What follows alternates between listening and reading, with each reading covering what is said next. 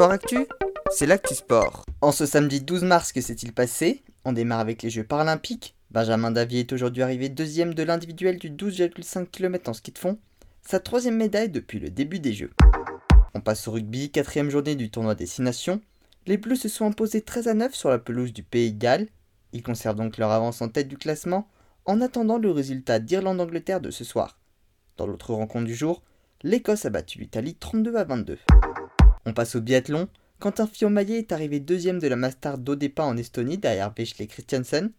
Une place qui lui suffit pour être assuré de décrocher le gros globe de cristal. C'est son premier en carrière et le quatrième français après Patrice Bailly-Saïen, Raphaël Poiré et Martin Fourcade. Les autres français ont fait une belle course avec la quatrième place d'Antonin Guigona et la huitième place d'Emilien Jacquelin. Pour les français, ça a été plus compliqué. Justine Bresas-Boucher a pris la septième place. C'est Elvira Hubert qui s'est imposée. Toujours en ski, cette fois-ci en ski alpin, ce sont les dernières courses avant les finales de Courchevel. Chez les hommes, le slalom géant a été remporté par Henrik Kristoffersen. Des illusions pour Alexis Pinturault, arrivé onzième alors qu'il avait fait le meilleur temps de la première manche. Chez les dames, le slalom de Haré a été remporté par Katharina Linsberger.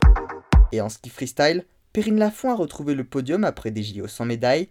Elle est arrivée deuxième de la manche de Chiesa in Valmedenko, derrière la championne olympique en titre, l'Australienne Jakara Anthony. En football, toujours pas de but sur cette vingt-huitième journée de Ligue un après deux rencontres.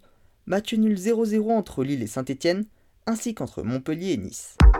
On passe au cyclisme. Les leaders des deux courses de la semaine se sont imposés aujourd'hui, avec la victoire de Primoz Roglic sur la septième étape de Paris-Nice et celle de Tadej Pogacar sur la sixième étape de Tirreno-Adriatico.